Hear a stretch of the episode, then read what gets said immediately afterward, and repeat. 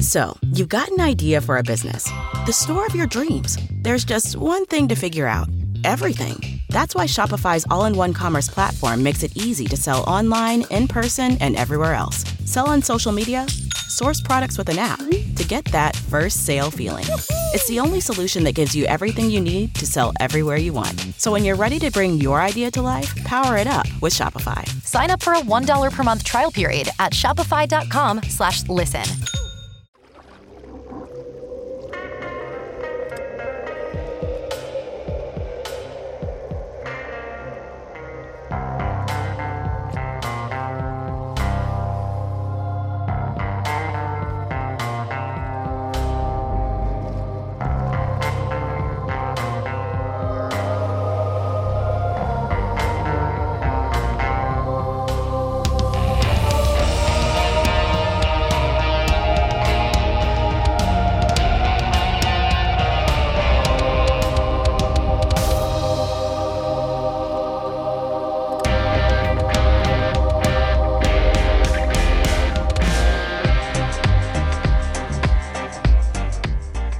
Everybody, and welcome back to Truth and Justice. This is your Friday follow up episode for episode number 513 A Pre Existing Condition. In this week's episode, we explored the original source into Damien Echols becoming a suspect in this investigation. Throughout the episode, we covered a grand total of two days of the initial investigation. Now, this Friday follow up is going to be a little different than normal because we had to record this earlier than usual. That's right. So it's actually Monday morning right now, and we usually don't record the Friday follow ups until at least Wednesday. But I've had something come up, and I actually have to head back down to Arkansas this week. I'm actually leaving tomorrow. So, in order to make sure we got this Friday follow up done before I had to leave, Mike's going to summarize a lot of the questions and comments and discussions that have been happening on the Truth and Justice Podcast fans page, on our Twitter feed, and on the Facebook page, as well as incorporating some emails but this will be more of a discussion between me and Mike rather than him reading a bunch of specific emails and comments from listeners. All right, with that being said, we better go ahead and get started.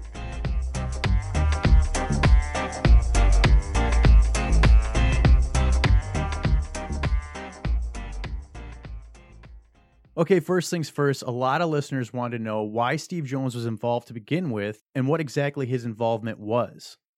That's a good question, and I still don't really have the answer to it. Now, many people have suggested, and it's entirely possible, that this was an all hands on deck type of situation where the West Memphis PD is just trying desperately to find the boys. We know they've contacted the county search and rescue team, and they may have specifically asked for the juvenile officers to get involved. Jones may have just heard what was going on and just showed up on the scene, but we have no record of him being called to the scene. So we don't really know exactly why he was there. We only know that he was, in fact, there. Now, as far as what his involvement was, this gets a little bit tricky, and I thought I was actually losing my mind for a minute when I started reading the Facebook page because listener Jennifer Carlson had posted a transcript from one of the trials where Detective Mike Allen discusses the fact and says that in fact Steve Jones spotted the shoe and directed him into the creek where he found the boys. Now, many of you may remember all the way back to episode 502 when we discussed the situation and the follow up that followed that episode where we said that Jones wasn't mentioned, that Mike Allen said that he's the one that spotted the shoes. Well, after doing some digging last night, uh, late last night, I discovered the reason for the confusion is because there's a lot of confusion there. So, the clip that I had played in the initial trial transcript that I was reading to figure out what happened with the search came from the first trial in this case. And for those of you that know the case, you realize that is Jessie Misskelley's trial and not the second trial, which was Damien Echols and Jason Baldwin. So this is what happened. We have conflicting testimonies. In the first trial, when Allen testified, it's the clip that you all heard back in episode 502. He said that he noticed the shoe in the water. And actually, you can see there that he kind of catches himself, or I, I, guess catches himself, make it sound like he was doing something on purpose. I don't know that that's the case, but it says in the transcript, it was pointed out, and then there's a hyphen, and it says, I observed a shoe in the water. I went down the bank, got the shoe, so on and so forth. Later in cross examination, he's asked who all was on the scene. He names names and he says he can't remember the guy's name. Oh, wait, I think it's Steve Jones. So in cross, he mentions that Steve Jones is there, but in direct, he says that he observed the shoe in the water. He starts to say that someone pointed it out, and then he says he observed it. I don't know if it's just a, a mistake Uh, if he didn't intend to do that, I, I can't begin to understand that part of it. But that's why there's some confusion there because he said different things in different trials. The second trial, which is the transcript that was posted onto the fan page, he does in fact say clearly that Steve Jones found the shoe and called him over there. Now, the issue gets further complicated when you start reading through the testimonies of Bryn Ridge and Gary Gitchell and see some of the information that was put out in the documentaries. It just it's a big mashed up confusing mess about what exactly happened and that's what I think created the uh, the mystery around, you know, like I said, the, the invisible man, Steve Jones, because he's somebody that not only was there, but he's really the one that discovered the location of the bodies. But then we never hear from him. There's not a single police report from Steve Jones in the files that I've seen, and he's not called to testify at trial by either side. He just kind of disappears. But he was the one that actually, like I said, directed Mike Allen into the water where the bodies were found. So uh, it's a little bit confusing, but hopefully that clears up why there is some confusion. Okay, and then we had one listener ask if you've tried to find somebody, a source currently or formerly from the West Memphis Police Department, who's willing to talk to you. Kind of a deep throat, so to speak. Okay, so they're they're asking if someone might be willing to like be almost a mole or an informant as to what happened back then. Yeah, I think so. Okay, no, uh, I haven't spoken with anybody that uh, has come forward from the police department, from the West Memphis PD, that's really shed any light at all.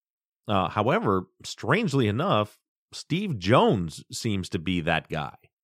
So at the beginning of the investigation, he directs Sudbury. We know that for a fact. He directs Sudbury on the day the bodies were found and says, you know, they both agree that they think this is a satanic killing. And Jones tells Sudbury, as documented in Sudbury's report, that Damien Echols is the only person they think could be responsible for this. Well, as it turns out, Damien Echols is best friends with Jason Baldwin. Now, Steve Jones was actually Jason Baldwin's parole officer, and Jason has gone on record in a couple of places, one specifically when he spoke with me, that he actually liked Steve Jones, says he was fair, didn't have any problems with him. Now, if you research it a little bit further, you'll see that when Baldwin interviewed with Mara Leveritt when she was writing the book The Devil's Knot, that he did have some issues with Jones. For the most part, it seemed like they got along. Uh, but Baldwin says he started to have a problem with Jones when Jones started targeting Damien. Uh, and there's some pretty derogatory language in the book about what Jason says Jones was saying about Damien. In that book, Jason also says that Jones uh, kept accusing him or telling him, I know you're going to be starting a cult. Uh, and he gets on to him about wearing the rock and roll t shirts and things like that. But for the most part, Jason likes Steve Jones, it seems like. At least that's what he told me when I spoke with him, and I've heard him in other interviews say the same thing. Well, as we know, Jones directed the investigation to Damien Echols, but it seems that he was not thrilled when him directing it towards Damien Echols ended up bringing in Jason Baldwin, because all indications are that Steve Jones did like Jason.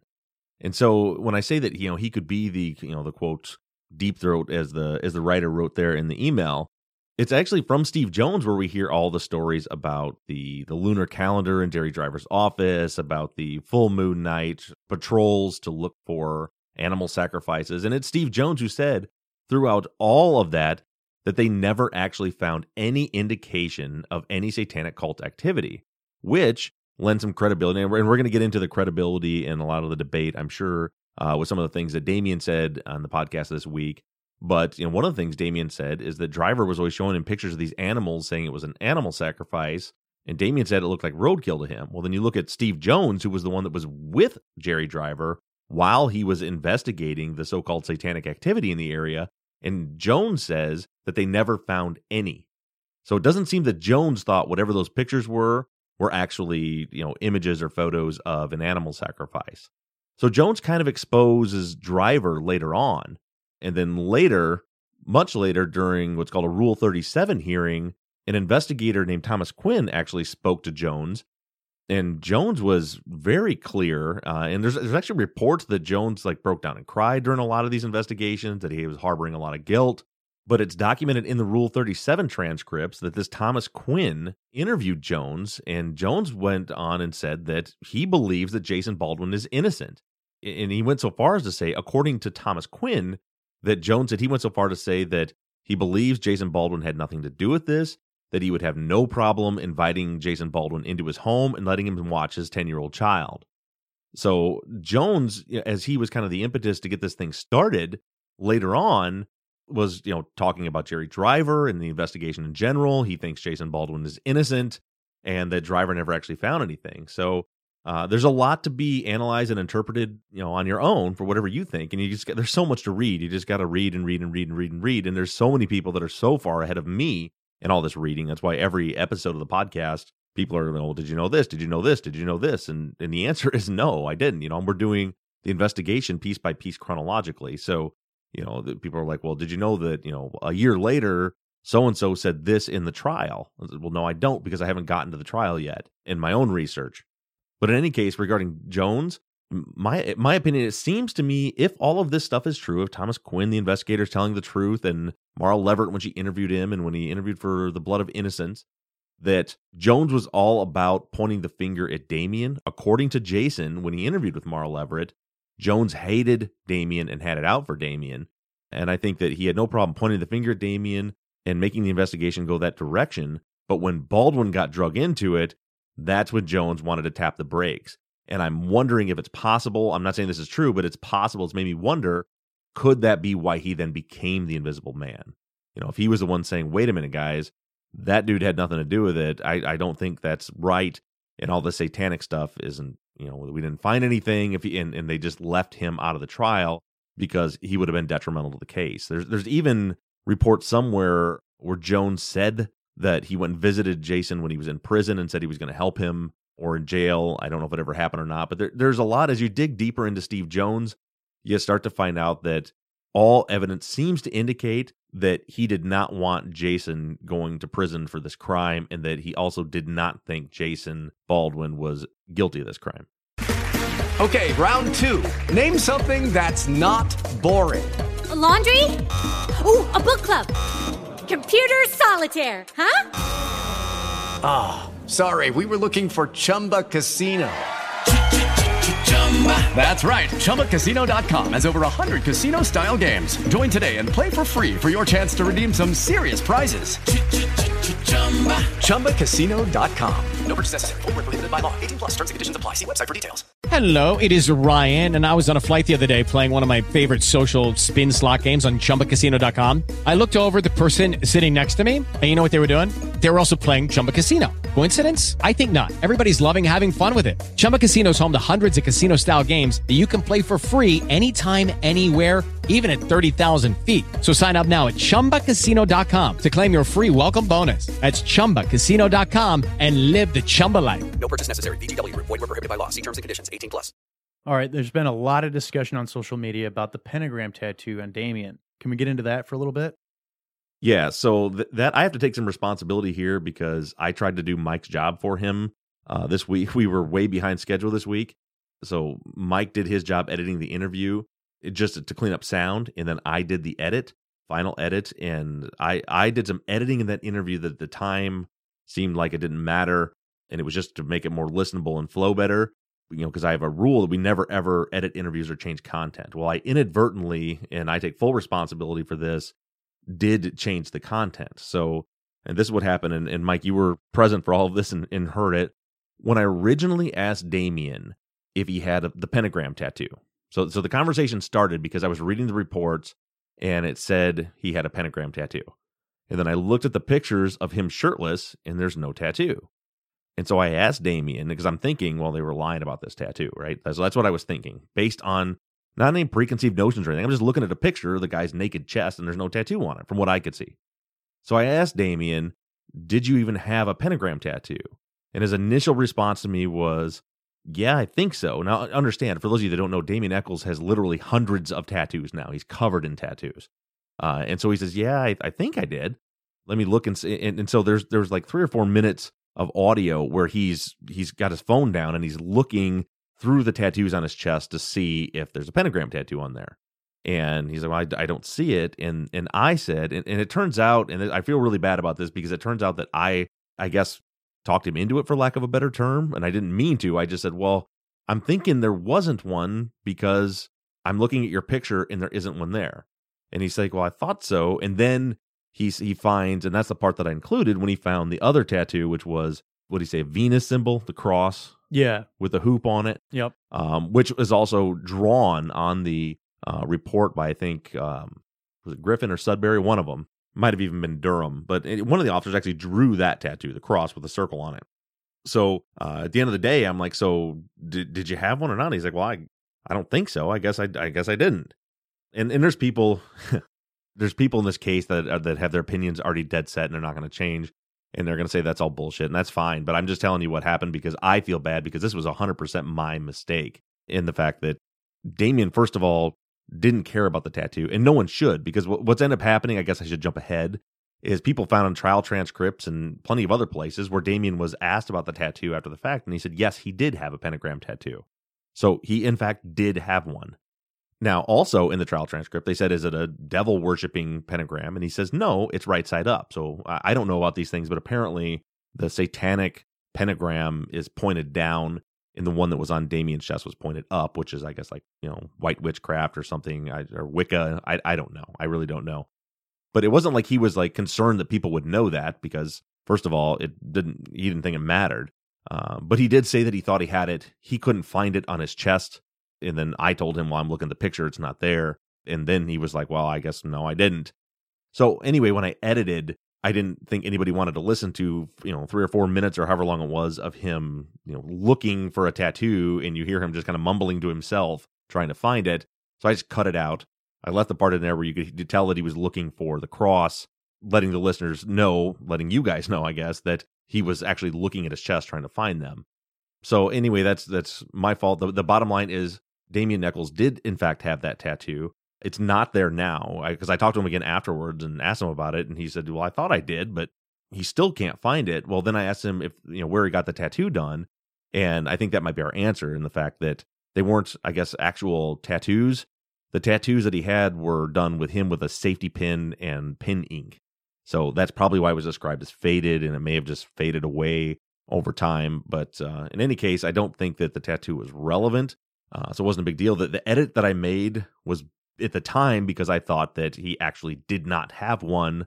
And so I didn't think it was necessary to include three or four minutes of him looking for a tattoo that wasn't there. And at the end of the day, the result was it upsets me because I think it goes to my own credibility because I actually eh, did an edit myself personally that ended up changing the context of what he said. And and it caused some people to to think different things. A lot of people still don't care. Some people really did. You know they're, they're accusing damien of lying. And then there's other people that even with that explanation say well it's ridiculous that he wouldn't remember that of course he would remember it and i don't know there's there's no way of knowing that i, I get a little frustrated when i'm reading any comments where you know any of us are are certain we know how someone else would think and we're certain we know what someone else would remember or how they would react. We're always trying to project our own personal experiences onto someone. And what you got to understand here is guilty or innocent after arrest and trial and 18 years on death row.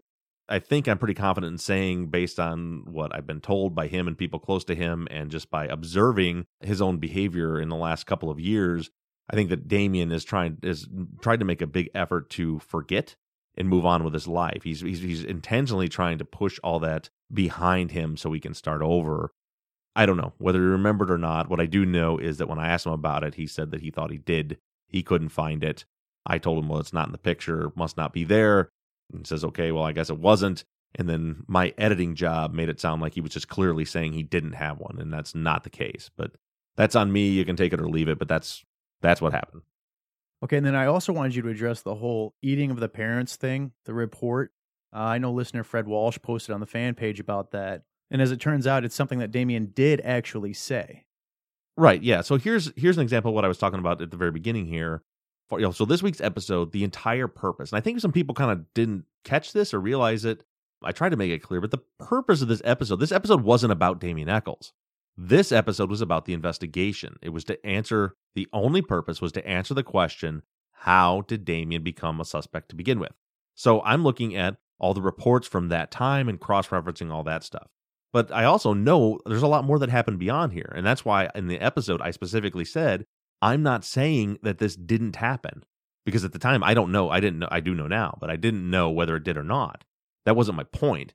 My point was that the source of that information in those documents seemed to be Jerry Driver. Uh, when you read the reports uh, in in the Exhibit 500, which are Damien's medical records from page 102 to 107, are the reports from St. Vincent's Hospital.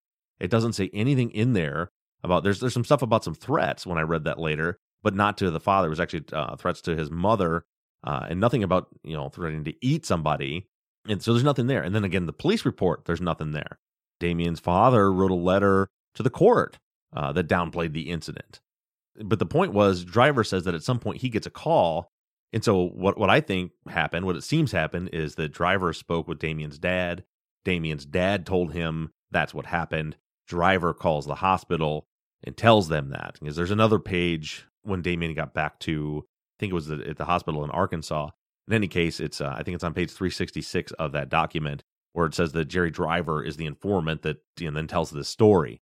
But in any case, so I literally that's why I said I'm not saying it didn't happen because I literally didn't know if it did or not, and I didn't ask Damien about it.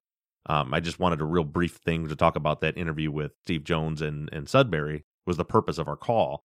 But this is something that Damien has never denied. When you read the trial transcripts, I was even told, you know, and, and that's the other thing, you know, we, we got people in this case that are so far deeply years invested into this. I mean, people are like citing to me uh, stuff that Damien wrote in his book, and I, I, haven't studied Damien's book, and I haven't even gotten into his trial testimony yet because we're going to when we get there, uh, where a lot of this stuff gets cleared up or, or discussed. Damien describes the situation in his book, from what I was told and what, what was sent to me that I was able to read, uh, that he did in fact say, and it wasn't at the house, but it was at the hospital. Damien said that it was uh, it wasn't as a threat as though he was a cannibal, but it was in the sense that most people would use the phrase "eat you alive," where you know him and his dad are arguing, and Damien said, "Well, I'd eat you alive," meaning that he would best him or that he was better than him or something like that. That's Damien's explanation for it in the book. There are people that are going to absolutely believe that. There are people that are going to absolutely not believe that, and you're going a lot of people in between. But for what it's worth, that was Damien's description. But that incident did in fact occur, according to Damien himself, when he testified later at trial. People were commenting about Damien's answer to the questionnaire about his sister being abused, where he said that it didn't bother him. I guess I read that differently than some people did, and uh, I'm sure there are a lot of different viewpoints on it. So in the questionnaire, I read it as his stepfather abused his sister but didn't bother him, meaning the stepfather did not abuse him, he abused the sister and there's no real indication on the report. It just says stepfather abused his sister a few months ago, didn't bother him. He doesn't say he didn't bother him. It doesn't say it didn't bother him. Now, later, when Shane Griffin wrote his report after the fact about what happened there, he wrote in there that it didn't bother him. Uh, but that you know that's the tricky part here when we you know we're dealing with we're dealing with accusations of some corruption. Okay, I'm not saying that, that there is corruption. I mean, there was corruption in West Memphis PD at this time. They were being investigated for it by the state police. But in, at this point in this case, we can't go so far as to say that happened, but there's questions of corruption. And so you don't have a recorded interview. There's no tape recorder where you can hear what Damien actually said. What we know is Damien said something during the questionnaire, and Shane Griffin wrote that note on the paper where it just says, didn't bother him.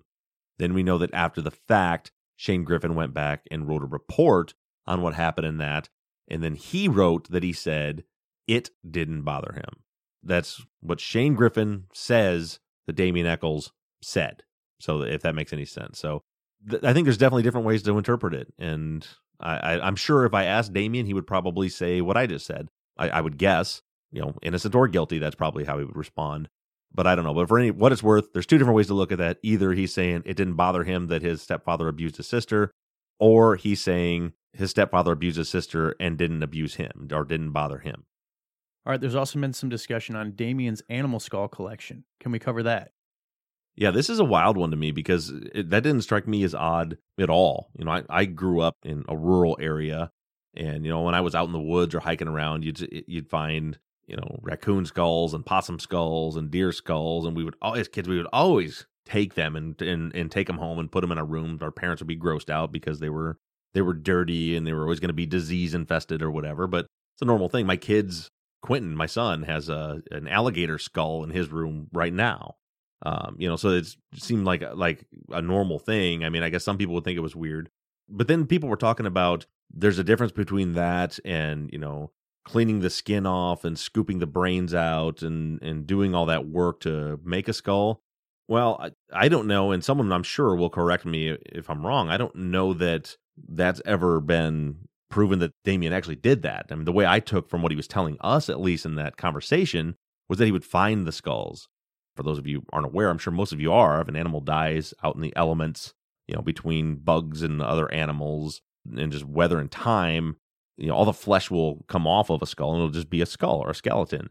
So that's what I thought he was getting. But I, I know there is one report.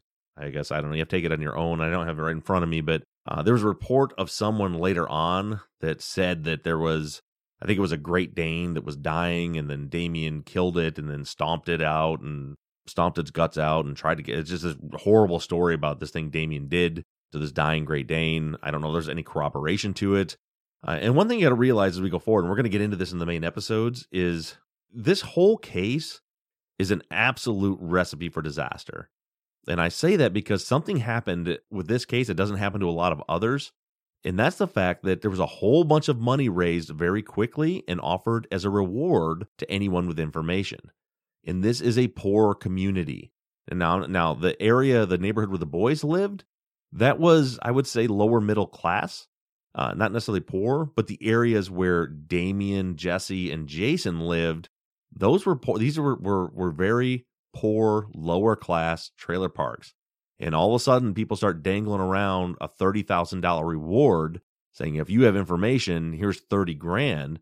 I mean, that's literally more than their homes cost in that in that trailer park. And so it, it's kind of an enticement. And then you add to that where you have you know these juvenile probation officers that are making their rounds through those trailer parks, showing pictures of Damien. And, you know, and according to to some of the witnesses and according to Damien, they were in fact going around with his picture and telling them, you know, we we think he's involved. Do you have any information? And there's definitely reports of people being enticed with reward. You know, if you have any information, we've got, you know, there's a thirty thousand dollar reward. It's just a recipe for disaster to take uh, the underclassed and poor, financially poor people and hold this carrot of this massive reward in front of them. Then people start coming out of the woodwork. So, like that story about Damien, again, there's no one's ever heard from the owner of that dog, I don't believe. No one's ever corroborated that it happened. It doesn't appear to be any follow up. It's just a kid who says he saw this happen. But, you know, a Great Dane is not a, a cheap dog. That's not a mutt. You know, whoever owned, you know, I actually used to own, have a Great Dane. The person that owns that dog would seem that they would remember or know or be or, would know what happened to their dog. There's no corroboration to it. But in any way, in any case, if someone can direct me to some sort of proof that Damien actually did all of that, then okay. I still don't think it's that, you know, I, I guess I can cite my baby brother Bert, my little brother.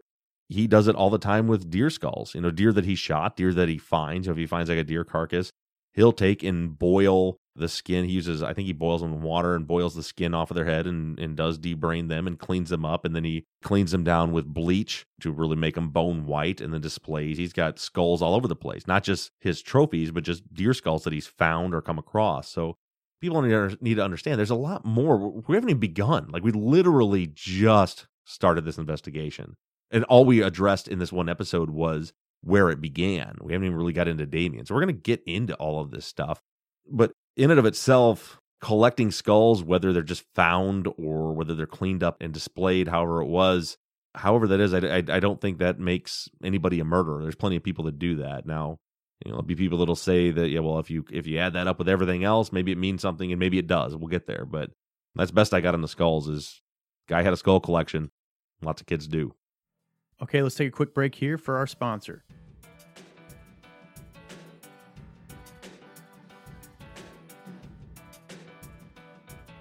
Lucky Land Casino asking people what's the weirdest place you've gotten lucky? Lucky? In line at the deli, I guess? Aha, in my dentist's office. More than once, actually. Do I have to say? Yes, you do. In the car before my kids' PTA meeting. Really? Yes. Excuse me, what's the weirdest place you've gotten lucky? I never win and tell. Well, there you have it. You can get lucky anywhere playing at LuckyLandSlots.com. Play for free right now. Are you feeling lucky? No purchase necessary. Void where prohibited by law. 18 plus. Terms and conditions apply. See website for details.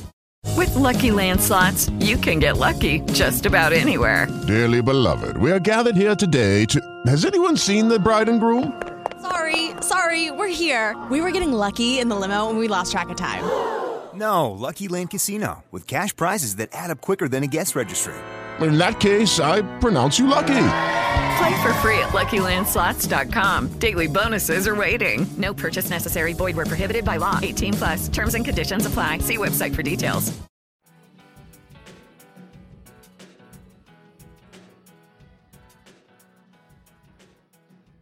This is kind of a funny one, but a lot of listeners are talking about your Dr. Seuss segment. What's that all about?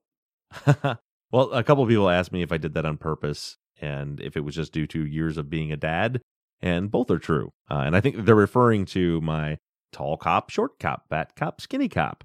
Uh, bit. Priceless. Yeah, and uh, I just tried to add a little bit of lighthearted humor into into the show. But yeah, that was it was intended to be kind of funny. Thanks for noticing. Now, there is one email that I want to read, and it is from one of our listeners who's in the armed services serving in Afghanistan. This is from Jason, and first of all, thank you for your service, Jason. He says, I'm a new listener and have thoroughly enjoyed the show, and I applaud your efforts. My question is in regards to Damien Echols' residence at the time of the killings.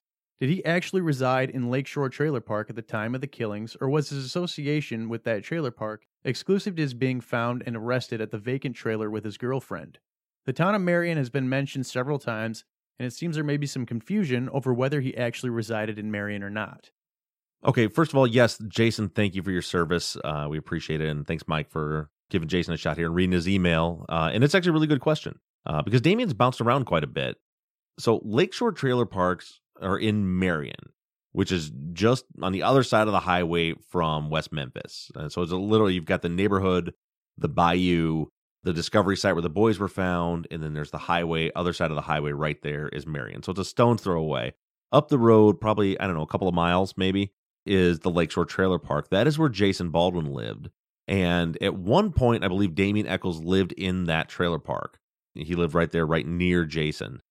But now, at the time of the murders, Damien was actually living in the Broadway trailer park, which was down in the southeast area, uh, south of the neighborhood where the crime occurred, into the east of it. So Broadway runs along the uh, the south end of that neighborhood, so a little east from there. That's where Damien lived.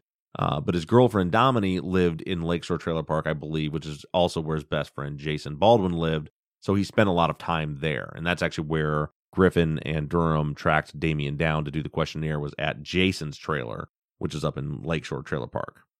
Okay, and people want to know why Jerry Driver, as a juvenile probation officer, was patrolling the trailer park for a DUI. That's a good question too, and, and you know he said in his trial testimony, he's talking about when he said he says that he saw Damien and Jason and Jessie with their long black coats and staffs walking through the trailer park that night. And he says that we were on a, a routine drive through. It, it, definitely caught me as odd too. I, I, I don't have an answer for you. I don't know. Maybe things work different down in West Memphis, Arkansas than they do here in Berrien County, Michigan. Uh, but first of all, probation officers here are not law enforcement officers. They're not sworn cops. Uh, so they don't patrol in the and I actually have a good friend who is a juvenile probation officer. Uh, and I, I asked her about this and she's like, I've never went on patrol. You know, they, they have the juveniles are required to come into their office and meet with them on certain occasions. If they can't do that, they'll go out in the field and go meet with their probation probationees or whatever you call them to check in with them. Uh, and then they go out in the field if they get a, a complaint about somebody that's on probation. So I have no idea why Jerry Driver was out doing what he called a routine drive through, unless that happened to be on a full moon, because we know that he did do patrols, late night patrols. Uh, and people have poked fun about it. I'm not trying to do that. I'm just saying it's a fact that the man would do late night patrols and drive throughs uh, or drive arounds on full moon nights. But then he also said we were about to stop somebody suspected of a DUI, and and I am just baffled by that. Unless he was just doing like a ride along with a cop, or maybe he was a reserve cop. I don't know. I I don't know why a juvenile probation officer who's not a cop that I'm aware of was driving through a trailer park. And also, we've been to that trailer park, Mike. Me, you, and Shane went there. It seems like a strange place to find uh, somebody, you know, a DUI. I mean, they're just they're narrow roads. There's not very many of them. You can't drive more than 100 feet without turning. Uh, why they're patrolling in there for DUIs, I just I don't know. I don't have the answer to it. I find it very strange, and I think it makes the the entire story sound a little less than credible. But then again, Damien said that he does remember running into Driver in an incident like that. But I, I do want to point out too, and I got into it just a little bit in the conversation with Damien, but I was asking him for a reason. Uh, something that I think a lot of people don't realize, uh, and again, some other people may call BS on this, I think because they've already got their mind made up, but there's no evidence at all that Damien and Jason were friends with Jessie Misskelley at all before this. I always thought, looking into the case, that the, the three of them were, you know, inseparable. They were best buddies and were around all the time. Jason and Damien were, uh, but when I talked to Jason about it, Jason said he didn't have any association really with Jessie unless he ran into him and talked to him here and there. They weren't friends. Damien and him weren't friends. The three of them, according to both of them, never hung out with each other. So the whole thing does sound a little suspect, but I mean, from start to finish, the the patrolling, the DUI, and the fact that they were carrying staffs, just I don't know. I don't have an answer to it. That's best I got. Okay, and listeners want to know were there any complaints about Driver Jones? And what did they go on to do after the events of the murder? Well, there, you know, Damien had mentioned something about them harassing young boys. Here's the problem is we don't even know who what kids they worked with to interview them because they're juvenile records and they're sealed. So I I, I don't know. Driver had some issues, I know, and, and he's deceased now. Otherwise, I would love to talk to him, but it's it's obviously too late to do that. But I was told there was an incident with him either being arrested or removed from a job due to some bribery issues. Uh, I know for a fact because I pulled the police reports that he was actually arrested uh, years later uh, in Florida and convicted for some kind of theft uh, down there. So he he had a bit of a I won't say a checkered past, a checkered future, I guess. After this, there's just a lot of mystery in uh, rumors. You know, I've I've heard rumors that uh, Jerry Jones, excuse me, that Steve Jones was forced to resign from his post in Marion uh, in 1995. No one knows why. I've, I've, had a lot of people, you know, tell me things, but there's been no substantiation to any of it. I haven't been able to corroborate any of it, so therefore, I'm not even going to even even put it out there. But no, I mean, they both have a little bit of a, a checkered past. There was a, an article floating around um, we actually found it too and thought it was the right guy. That there's a Steve Jones that was associated with a juvenile probation in West Memphis that was just recently, I think last year, convicted of some kind of bribery also and was sentenced to a few years in jail. Um, but uh, evidently, that's a different Steve Jones. So you know he doesn't exactly have the most unique name to tr- to track him down. So I don't I don't know. Like I said, I, I know for a fact Driver at least was arrested and convicted in Florida and I believe there was also this bribery thing with him. I don't, you know, so as far as his credibility, I guess if that's what you're looking for. Jones, I don't know. Like I said, I was told that um, he was forced to resign in '95, and that he's bounced around a little bit since then, and he's had some other issues too. But I can't really confirm or deny any of that. All right, and let's talk about the purpose of this episode, what our process is, and what we plan to do going forward with future episodes. And along those lines, referring to future episodes, a few listeners want to know about Damien's alibi. So, can we address that? Yeah. Okay. To start at the beginning of that, as I mentioned, the purpose of this episode, and it's going to be everyone. So, I mean, people have been chomping at the bit for us to start our investigation into the West Memphis Three. And as expected, as soon as we put anything out, people that have been, you know, following the case for years come out of the woodwork all over social media. And to be honest, I was I was a little disappointed at how the narrative was kind of controlled. And I'm not saying anybody intentionally did that, but to me, it almost felt like a lot of people missed the whole point of the episode because the point of the episode was simply, again, not about Damien. The question was, how does it start? I'm trying to go through chronologically in the investigation. And while I'm investigating the investigation and trying to figure out how did they get to Damien to begin with, and I'm looking for some tip or something like that. And as it turns out, that's not what happened. They got to Damien because of Jerry Driver's involvement with Dale Griffis, where Jerry believed there were satanic cults brewing and and and growing in West Memphis. He thought Damien Echols was a big part of it and was involved. He's consulting with Griffis. Griffis is telling him, you know, how to prevent, you know, uh, uh, my understanding is it was Griffis' suggestion to do the patrols on full moons because that's when things are going to happen. Uh, and then the bodies are found.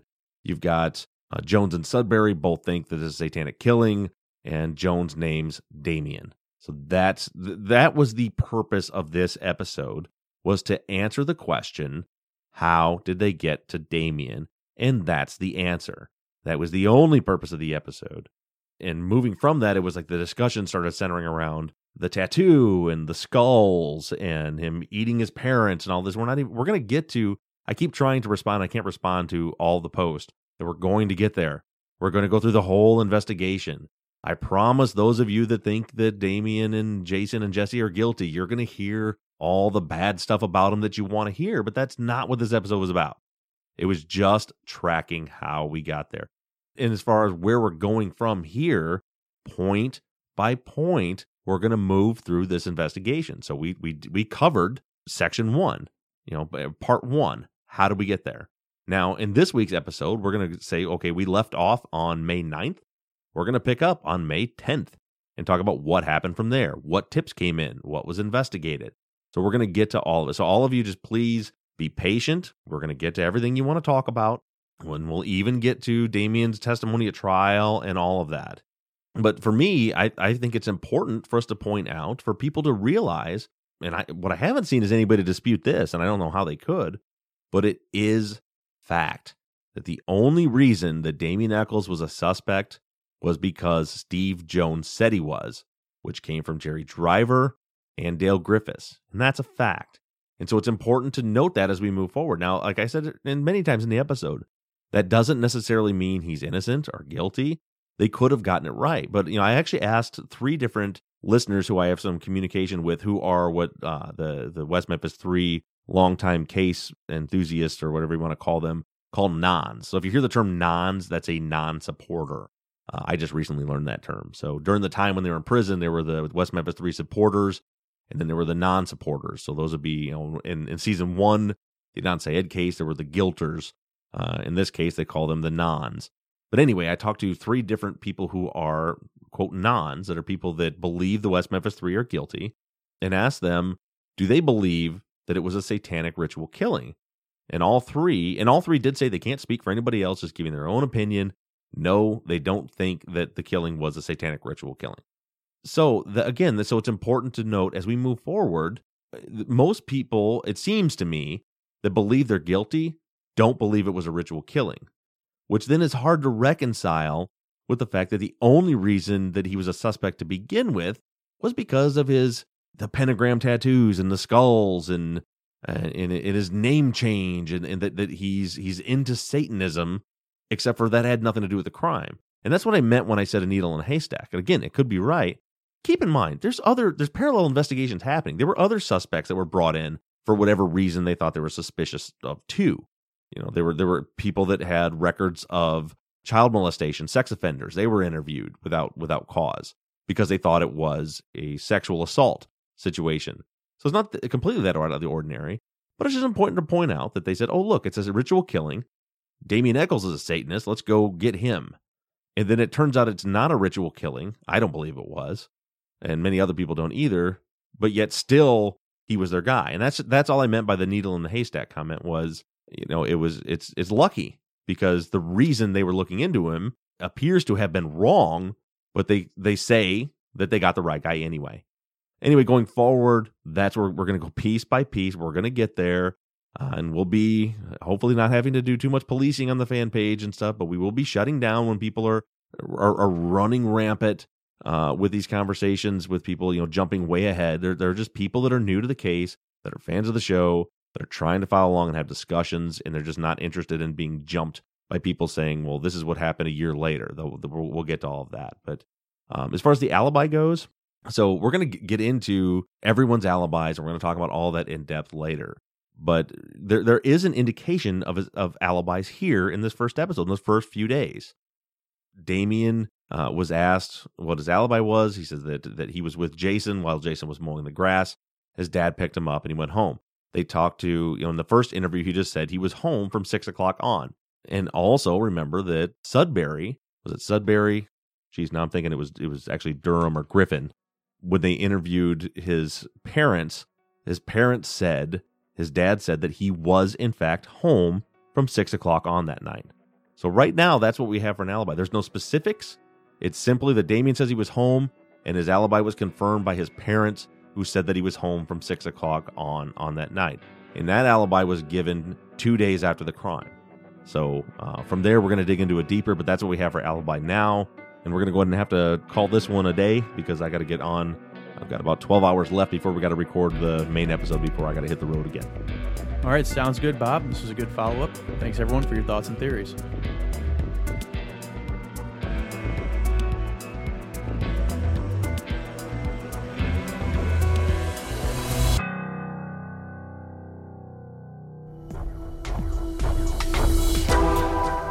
Truth and Justice is a production of NBI Studios. Michael Bussing is your executive producer, and all music for the show was created by PutThemInASong.com. Our Friday Follow Up logo was created by Amanda Meyer of Willow Photo and Designs. I want to thank Katie Ross of CreatedInTandem.com for designing, managing, maintaining our website. And thank you to our transcription team, Anna Dindorf, Sarah Mueller, Britta Bliss, and Stephanie McConnell. And keep in touch with us through our email, theories at truthandjusticepod.com, our Twitter feed at truthjusticepod, our Facebook page, or the Truth and Justice Podcast fans page. And remember, you can always leave us a voicemail anytime, 24 hours a day, seven days a week, 269 224 2833. However, you do it, stay engaged, stay in touch. But as for now, we're signing off. I'm Bob Ruff. And I'm Mike Bussing. And this has been Truth and Justice.